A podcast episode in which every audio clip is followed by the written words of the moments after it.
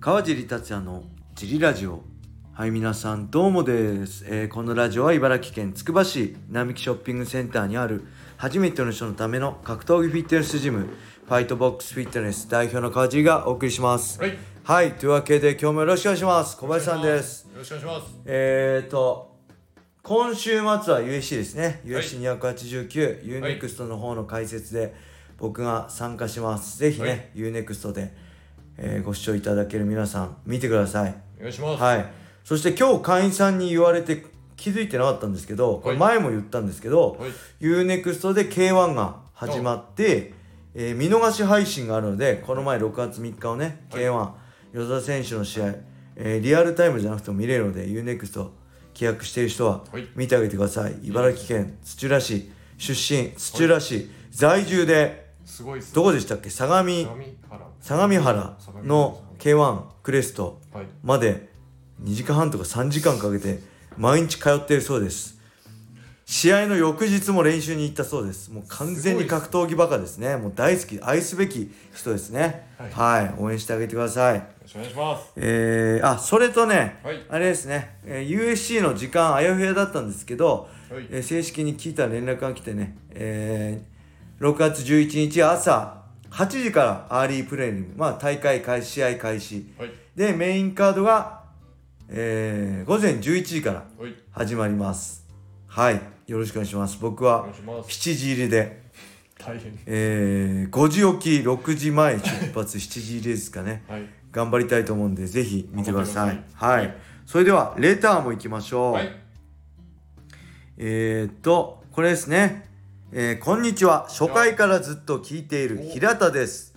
お前平田だろの平田さんですね。はい違います。えー、某はい。団体のスタッフの方ですね。はい。質問です。わかんないです。違うかもしれない。質問です。はい。川尻さんは日本人の同階級の強豪選手とは同じジムの選手を抜かすとほぼ全員戦ってきたと思いますがはい。その中でも何人か戦っていない選手もいると思います。はい。その中で実は戦ってみたかったなと思う選手はいますか？個人的にこの選手との試合を見たかったと思う選手が2人います。はい。1人はドリームで胸ぐらを掴んだ時の宇野選手。笑い。最高のシチュエーションだったのになぜあの時に実現しなかったのか不思議でありません。はい。不思議で仕方ありません、え2人目は菊野選手煽り映像で川尻呼ばわりされてましたね笑いではこれからも楽しみに聞かせていただきますはい。はいありがとうございまありがとうすございます。戦ってみたかった選手ね、えーこの宇野さんっていうのは、まあ、ドリームの時ね、はい。えーライト級トーナメントにの2回戦からいきなり参加してきた宇野さんに、はい。えー本当にあのー客席っていうかリング下のところでなんかちょっと筋通してくださいよって。胸ぐら掴んでないよね僕多分。胸ぐらはさすがに掴んでないでしょ記憶にないけど。胸ぐら掴んでた。ら胸ぐらはね掴んでないと思いますけど ちょっと筋通してくださいよって。なんで僕たち1回戦からやってんの宇野さんいきなり。あの2回戦からなんですか？みたいにちょっと、えー若気の至りでやった失礼なことをしたのが宇野さんですね。まあ、宇野さんは確かに1回2000、えーいくつ ?4 年の3月にシュートで戦ってきてドローなんで、はい。えー僕もこのシチュエーションでできたらいいのになと思ってたんですけど、はい。えー正直ねそれもあってね、もうあのああいうアピールだったんですけどはい。あのトーナメントがねくじ引きだったんで、はいえー惜しくも僕とエディ・アルバレス宇野さん対青木真也になりましたね準決勝がはい宇野さんそうですね、えーちなみにもう一回確かね僕の記憶違いでなければ、はい。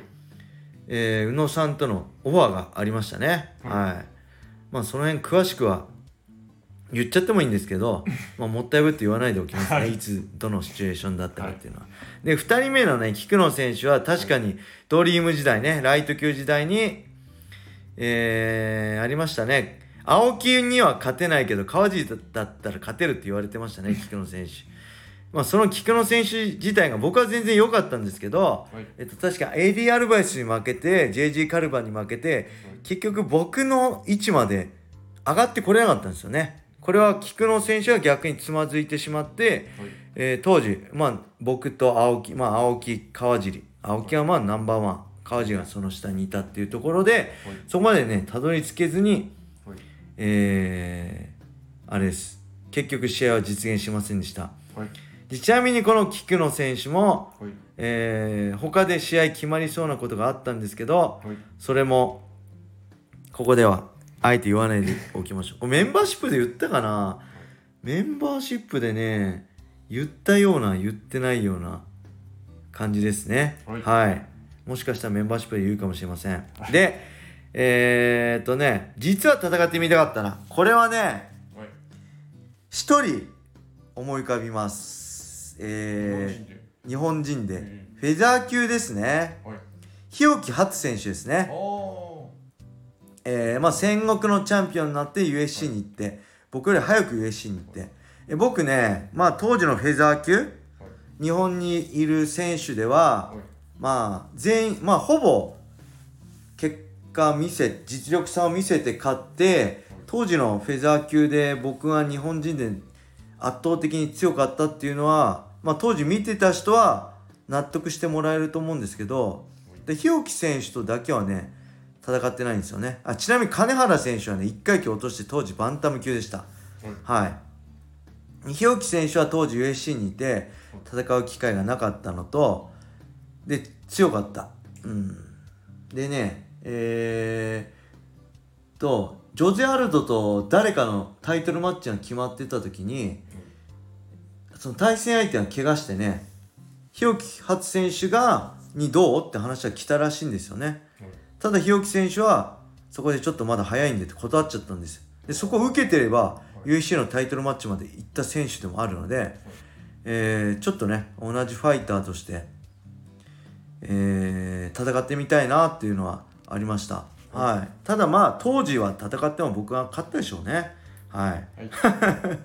そのぐらいフェザー級の時は自信がありましたね。誰とやってもまあ日本人じゃ負けねえなっていう、えー謎の自信がありましたね、根根拠のない自信がありました。大事です。はい。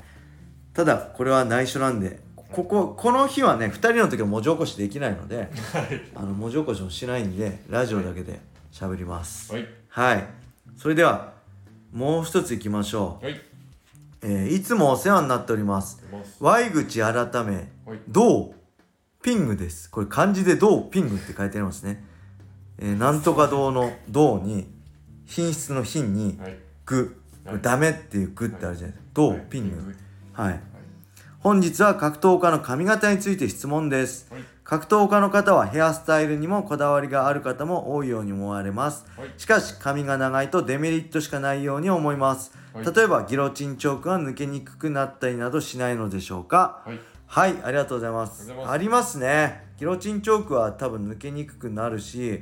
えほんと髪が引っかかってね寝技でこう肘がで踏まれてはい。髪が引っかかったりね抜けたりしてねはい。もう本当に長髪はデメリットしかないですね。はい。で僕嫌で嫌でまあ試合の時は編み込みしてるんでいいんですけどえっとね練習の時ってねこう縛ってるだけじゃないですか。ちょんまげヘアなんで。これ絶対外れちゃうしボサボサになっちゃうんですよ。